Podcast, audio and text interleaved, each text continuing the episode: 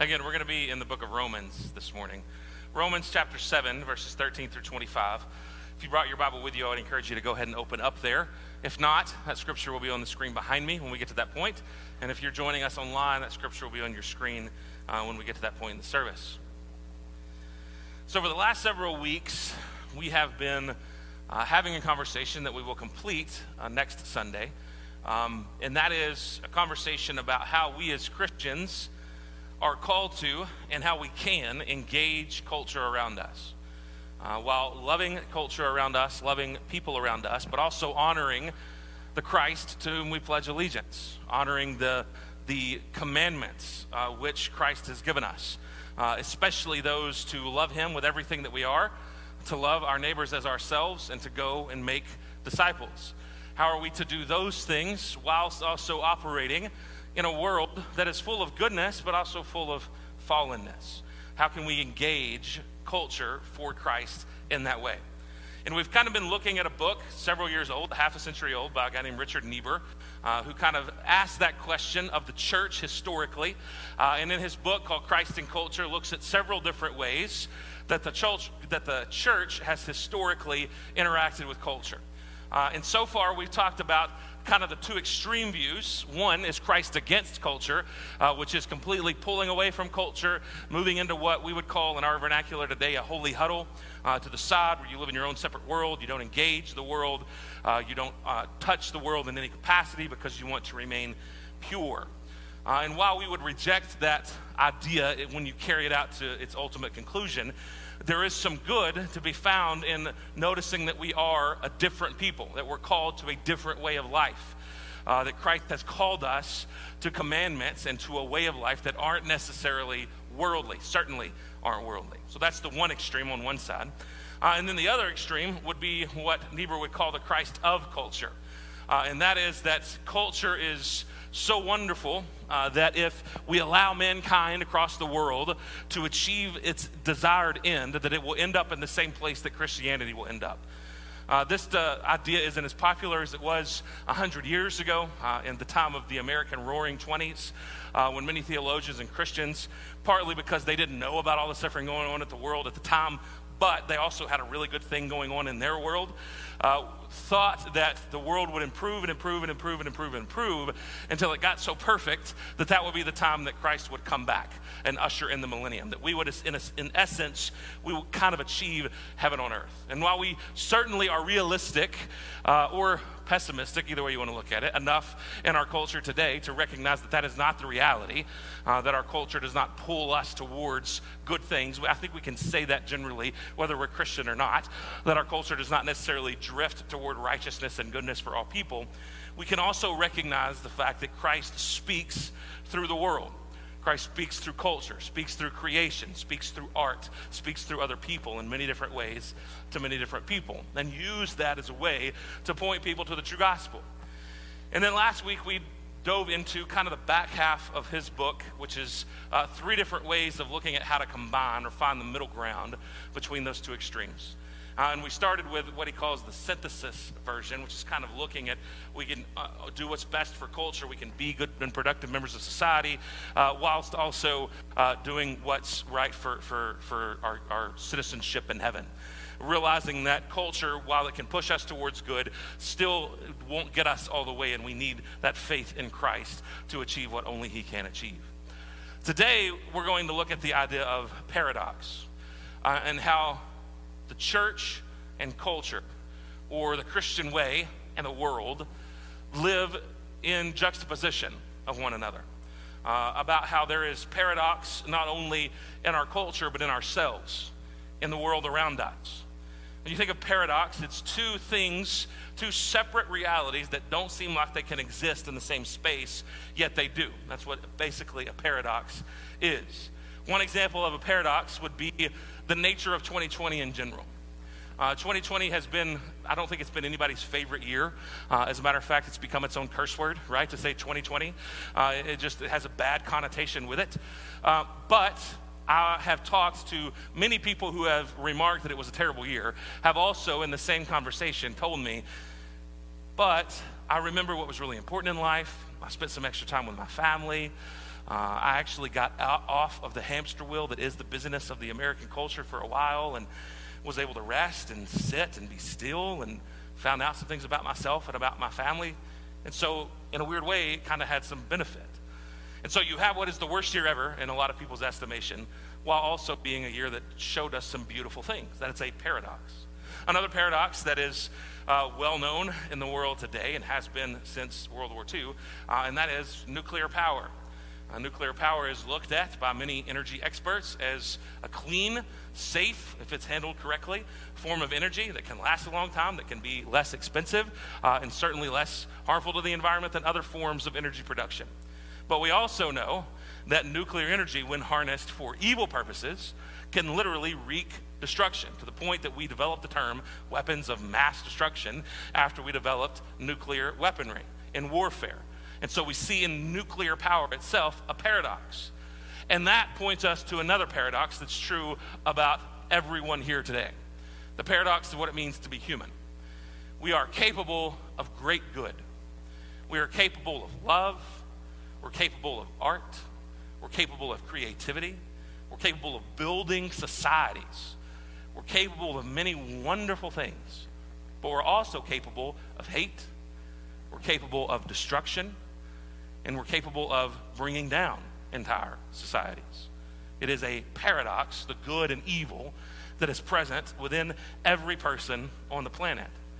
And the Apostle Paul takes that idea, that idea that we all know to be true about this good and bad that wrestles back and forth within each of us, and that not only Christianity, but every worldview kind of has some estimation of that going on within our hearts. Paul takes that idea and puts it on paper and describes it in what is one of the most easily identifiable passages in Scripture that we're about to read in Romans chapter 7. At least when I read Scripture, it's very easy for me to identify.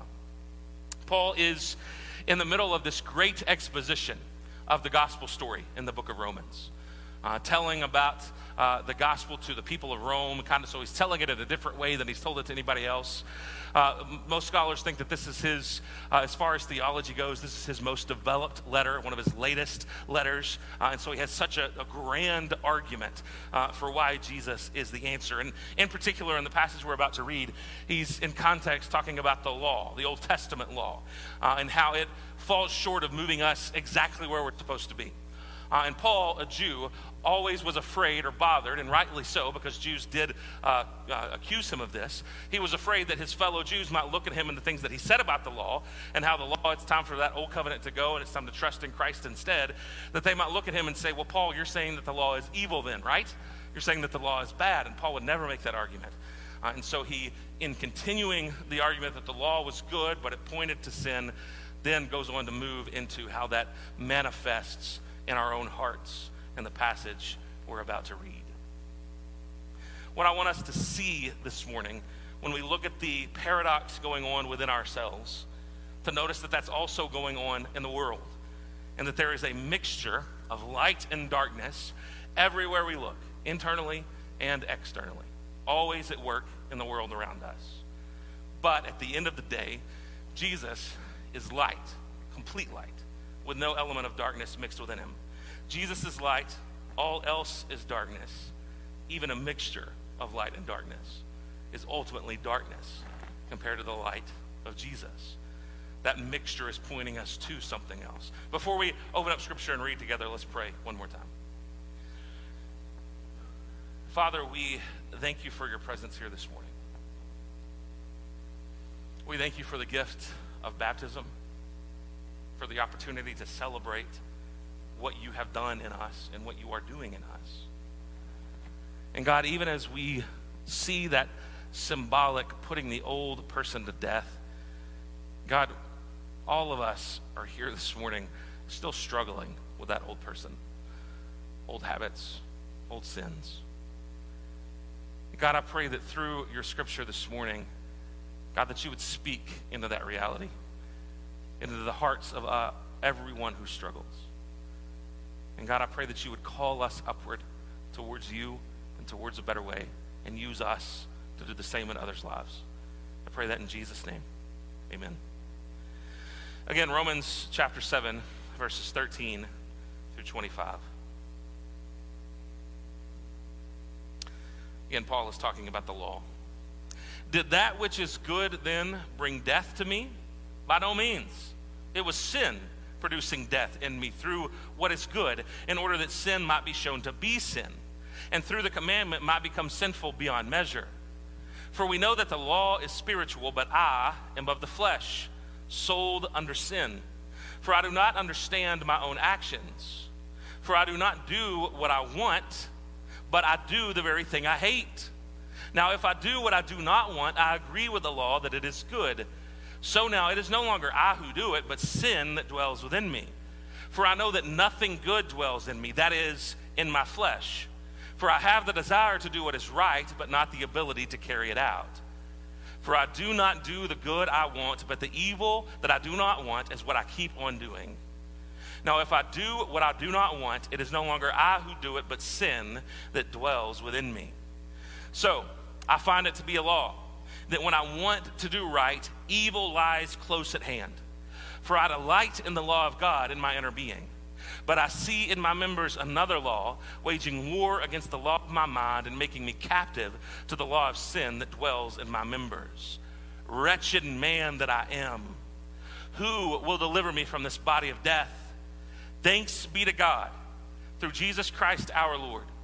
So then I myself serve the law of God with my mind but with my flesh I serve the law of sin. The two natures of the law is where Paul starts. That the law, the Old Testament law, not just the Ten Commandments, but all of the law expounded upon in Leviticus and Exodus, the law that God gave to Moses for the people to live their lives by, all the sacrificial system, all that was constructed in a way for them to be obedient so that they might receive God's goodness, God's blessings, God's grace through obedience to the law. But if you read the Old Testament, you find that over and over again, Israel failed. And so Paul brings the question that he knows his audience must be asking, which is Am I saying that the law is bad? Am I saying that the law is evil? That's not at all Paul's argument. Instead, he basically says two things about the law. One, that it heightens the effects of sin, it makes them more readily apparent, the effects of sin, the law does. It, it makes sin, we can argue, more painful. Now, that doesn't seem helpful at first, but when we recognize the second part of the law, it does seem more helpful. Because while the law heightens the effects of sin, its ultimate job is to unveil the true nature of sin. The true nature of sin that has always existed in the heart of mankind, even before there was a law. How do we know that it has existed? Because we know that everyone has always been imperfect, other than Jesus himself. And that we know that in the story of Adam and Eve, that even before there was a law, people were disobedient to what God commanded. Sinfulness has always existed in the hearts of men and women, but the law makes those the effects of sin more apparent and shows us what sin is really doing. In trying to think of an adequate metaphor in order to understand this, the best that I could come up with is imagining sin as if it was a current in a river. A river that you're on a boat, and it's a very wide river at first but it's moving towards some end. You don't know what the end is, but what the end is is a waterfall and your destruction. And the current is slowly pulling you down the river. And if you've ever been on a river on a boat with a slow current and it's nice weather and you're fishing or you're just hanging out, you know that that can be a wonderful experience. That you can just kick back and relax because it seems like everything is fine. But what the law does is it Um, allows us to see where we're headed by changing the situation around us. And so it's as if the law is a narrowing of the banks of the river, a narrowing of the channel. And the narrower and narrower the river gets, the faster and faster it moves to the point that where eventually it's creating a little turbulence in the boat. There are some rapids as you go over some rocks because the water is moving so swiftly. You begin to notice that things are going wrong, that things are getting bumpy, and it forces you to look up and see where you're headed. And then you see the ultimate destruction that is to come. The law in itself commits no evil against us. It just shows us and makes more readily apparent what sin is doing to us. How sin is moving us towards destruction. And how, if we just keep coasting down the river, eventually we're going to find ourselves eternally separated from God. And that's not at all what God wants. So the law shows us how badly we need to be rescued, how badly we need someone to pull us out of the current. And that Paul would go on to describe, tells us and, and moves into a conversation about the two natures of ourself. Paul describes it with a lot of words that it's a little hard to follow if you're just reading through, but you know basically what he's saying. I, I have what I want to do over here. I want to do what's right. I want to do good. I want to live a Christ like life.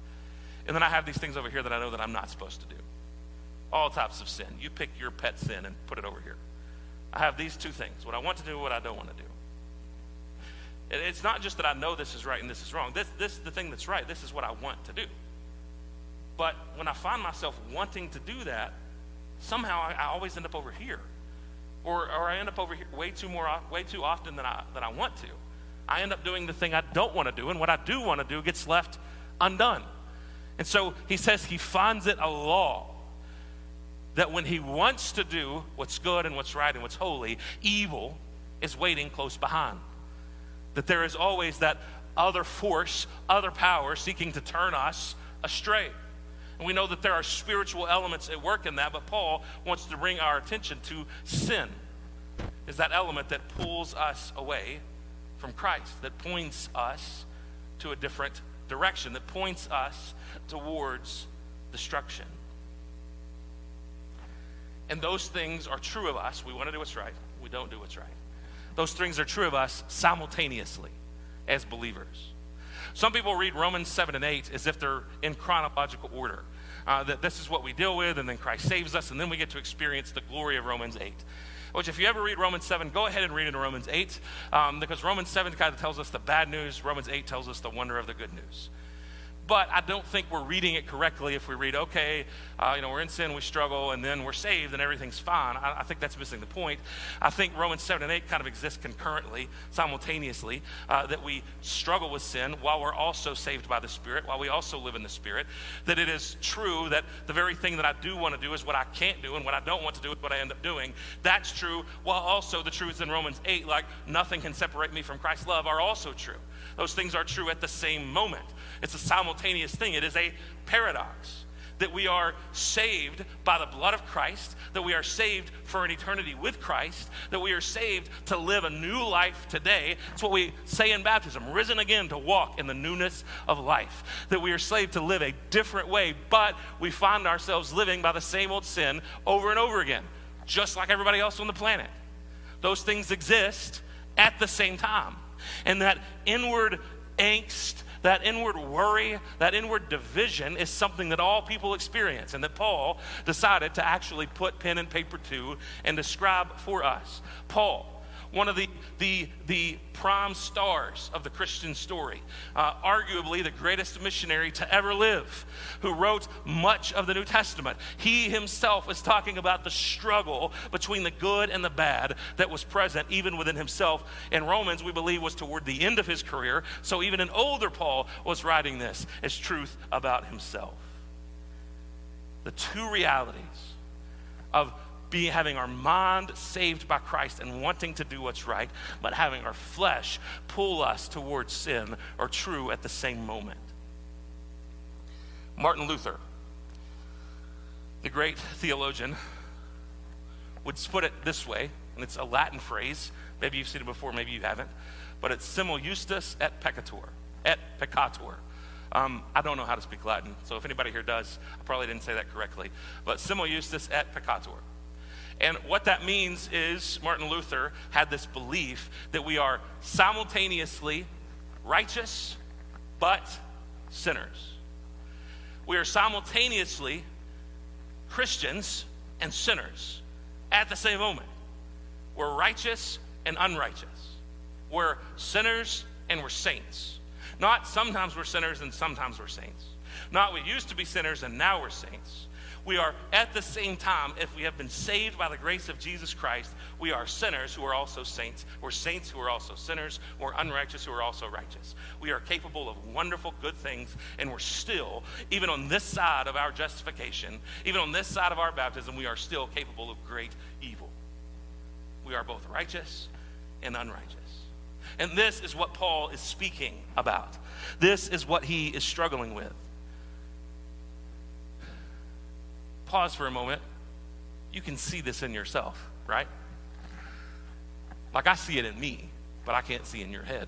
Praise the Lord. Can I get an amen on that one? I'm not the NSA or Facebook or anything. I can't know what you're thinking. I don't know what's in your head. God does, and you do. And you know, you know, unless I'm just the only one, you know that what Paul is describing is who you are. You struggle with wanting to do what's right, yet finding yourself doing the wrong thing over and over again. In your relationships, in your own personal moral walk, in the way that you operate at work, in the battle between laziness and productiveness, we find ourselves constantly in this tension. And then when Paul has come to the end of this argument, and seemingly to a low point, when he says, Wretched man that I am, who will save me from this body of death? He doesn't necessarily give a ready answer to the question, he just immediately moves into praise. Wretched man that I am, who will save me from this body of death? Praise be to Christ Jesus. That seems like a weird transition. Uh, it seems like a, a hard scene change right in the middle of what seems like just a continuing paragraph. I, you know, I wonder sometimes if, if we don't think about this enough in Scripture. These were written by human hands, God inspired, but by human hands. I wonder sometimes if Paul, uh, writing, or we think a lot of Paul's later letters, he was telling somebody else what to write because uh, he was getting older and he had bad eyesight and he couldn't write necessarily. So maybe they're in the middle of doing that, and it's like, okay, we need take 10. You know, let's take a break for a second. And I wonder if this is one of those points where he, he's, he's, he's in this description of that push and pull between good and evil that's always constant in humanity. And it gets to that point where I, like, what am I going to do with this? Who's going to save me from this? This seems like a hopeless situation. And then maybe he goes and takes a break, gets a breath, comes back, begins to write again, and is reminded of who will save him from his body of death. See, it's when he gets to his lowest point that he finds his greatest strength. There's another paradox for you. It is when we have no hope that our greatest hope is realized. Scripture tells us those kind of paradoxes over and over again. It is when we are weak that Christ is strong within us. Christ tells us that in order to truly live, we must die to ourselves. Christ tells us that in order to truly be free, we must be his servants. And servanthood to Christ is an expression of true freedom. It is paradoxical reality. And perhaps the biggest paradox of all time is the God who became man and experienced and tasted death in order to deliver to us eternal life. Who used death as the vehicle by which we all may experience life forever and ever and ever. That, if that's not a paradox, I don't know what is. And it speaks into a paradoxical world in which even our bodies are simultaneously experiencing life and death. I mean that on a physical level. Your body is creating new cells, but old cells are also dying. Every second that we sit here, that is happening. Your body is both living and dying right now, right here. Now, it might be a little freaky to think about, but that is what's going on even as we sit here and talk but our minds are also full of life and death. We, we think thoughts that, that can pull us to new heights, that can motivate us, that can inspire us, whether they're Christian thoughts or, or secular thoughts. We can watch a movie that is Christian in no way, but will pull us to some height because it is inspiring and calls us to a better life and to, and to go and achieve we have that part of our mind, and then we also have the part of our mind that's telling us you can't do anything. You're lousy, you're lazy, you're unproductive. Why bother trying? Somebody else can do it better. Just go home and go to sleep and let life pass you by. Existing at the same time in our brains. We are walking paradoxes. We are saved, yet not fully saved what many theologians have called before, and I've used this term before with you, I'm sure, the already and the not yet of our salvation. That we have been saved by the blood of Jesus Christ. We have been justified. We have been made right. But that Christ continues to work on us. And that salvation will not be fully completed until he calls us home. It's why Paul tells us to work on our salvation with fear and trembling. It's why Paul reminds us that he who started a good work in you will be faithful to complete it because we are works in progress. God is still working within us. We have been saved, yet not fully realized what that salvation means, and we won't until we are in God's kingdom for eternity. And so, if we are paradoxes, it only seems logical that all of humanity, that our culture, that our societies would be paradoxical as well capable of love and hate, capable of good and evil. And this is what we see when we look at the world. Again, whether it's wearing Christian clothes or not, this is what we see when we look at the world. We see in every sector of the world, even people with worldviews wildly different than yours, capable of, of loving people and loving them well loving them as if they were themselves, which is the second greatest commandment according to Christ. We see a world that is capable of, of building these, these structures and ways of living, these societies and governments, uh, in order to allow people to be free yet also safe.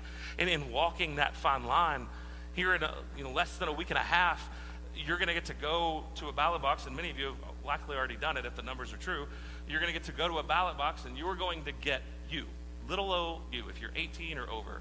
You're going to go to a ballot box and you are going to get to put your vote as to how the future of our country should go.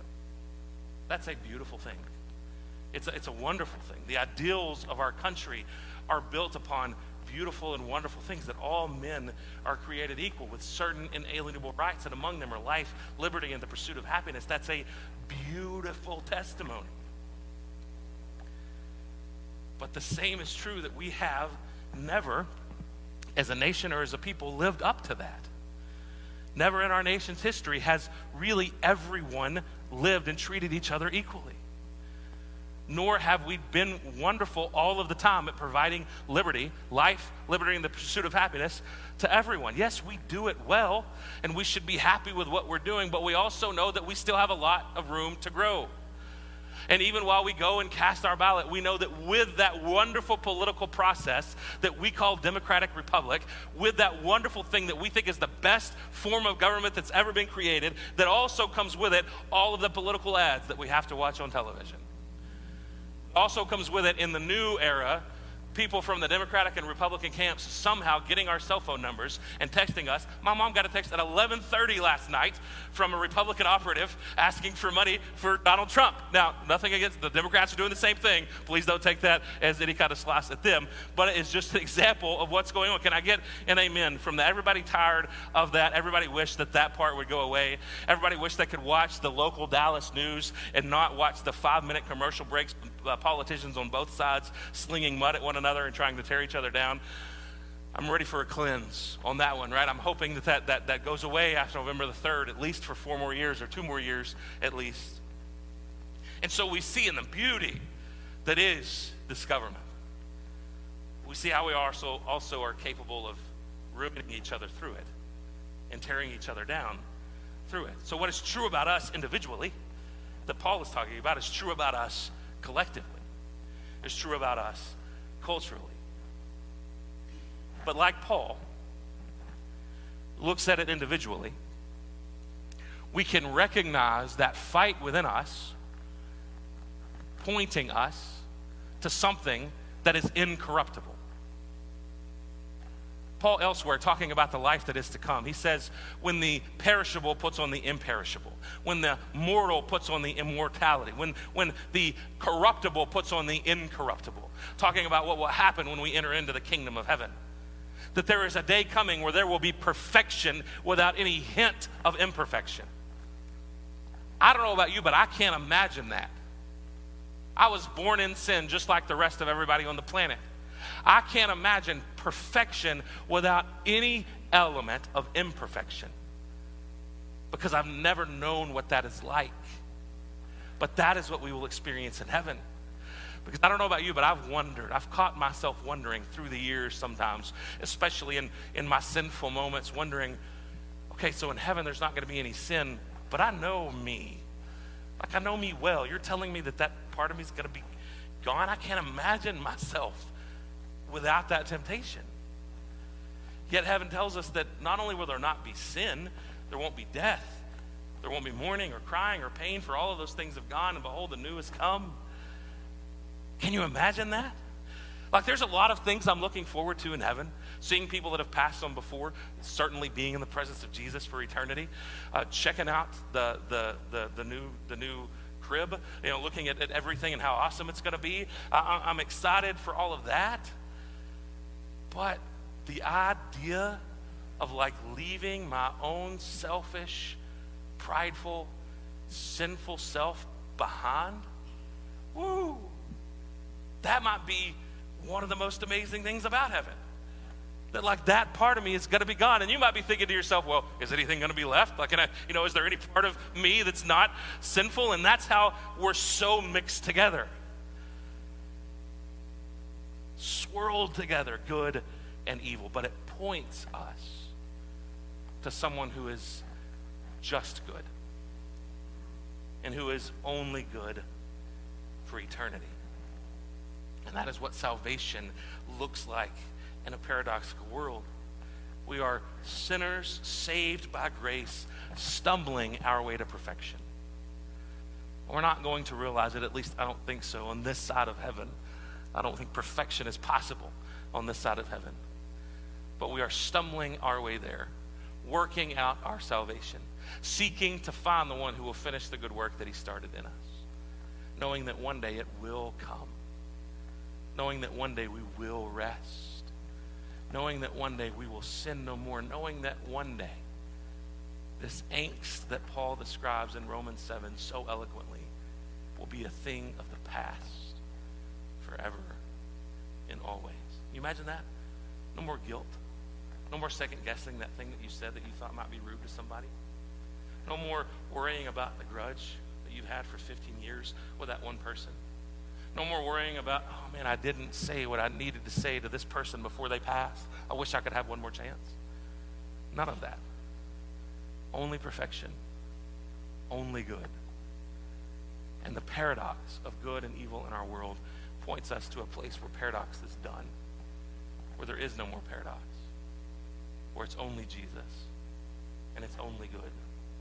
And how we can use that in our fallen world is to tell people once again oh, there is beauty in you. You bear the fingerprints of God. He created you in His image. Yet you know, and I know, that there's also some imperfections. You know what, though? Somebody came to destroy those imperfections. Somebody came to bear your punishment. And on the cross of Calvary, about 2,000 years ago, God, who lived in human skin, was tempted in every way that we are, yet without sin, and nailed to the cross for our sake. He bore our burden. Not only on the cross, visible from what we could see, but what was going on behind the scenes. The death that God Himself was experiencing, both physically and spiritually. God did that so that he could solve the paradox for us once and for all, so that he could destroy sin and death once and for all. And there is a place to which you and I, if we follow Christ, are going, in which we will no longer struggle. We will simply be in the presence of goodness always, forever, completely. And we get to tell the world about that as well. And so when we notice the good and bad in the world, the mixture of it, let us use that as a reminder to the world that there's something behind it that's pointing you to something perfect. Well, let me tell you about Jesus. During this time of response this morning, as we sing one more worship song together with our band, I would encourage you that if you do not know uh, Jesus as Savior, to consider what that might look like today. And if you would like to talk about what it would mean to follow Jesus, I would love to tell you about what it can mean for you and about how he loves you and has forgiven you and has a plan for you, not just in eternity, but right here, right now, today. If you want to talk about that, I'll be down here to pray with you while we're singing. I'll also hang around after the service if you'd rather talk with some privacy. I would love to tell, talk with you about that if you're interested at all. And for those of you who do have a saving relationship with Jesus, I would just ask you to spend some time in prayer with God right now, to look inwardly and to consider the paradox that is yourself. Thank God for the goodness, thank God for the light, and ask Him to pull you more into the light, to continue to do that work of salvation in you, to rest with the fact that you're never going to be perfect, at least on this side of heaven, and that the perfection is coming. And then, more to the point, ask for Him to show you how you can be some of that light in a light and dark world. And how people who are lost in that malaise that Paul is talking about in Romans 7, how you can point them to the one thing where there is no paradox, there's only beauty. Who might God be leading you to talk to today? During our time uh, of invitation, I encourage you to pray along those lines. The altar's open if you want to pray there. I'm here to pray with you about this or anything else. You can certainly always pray where you're at, but let's stand together. I'm going to pray. Uh, our band is going to come and lead us in one more song. And as they do, may you spend this time with God and respond however He's calling you to.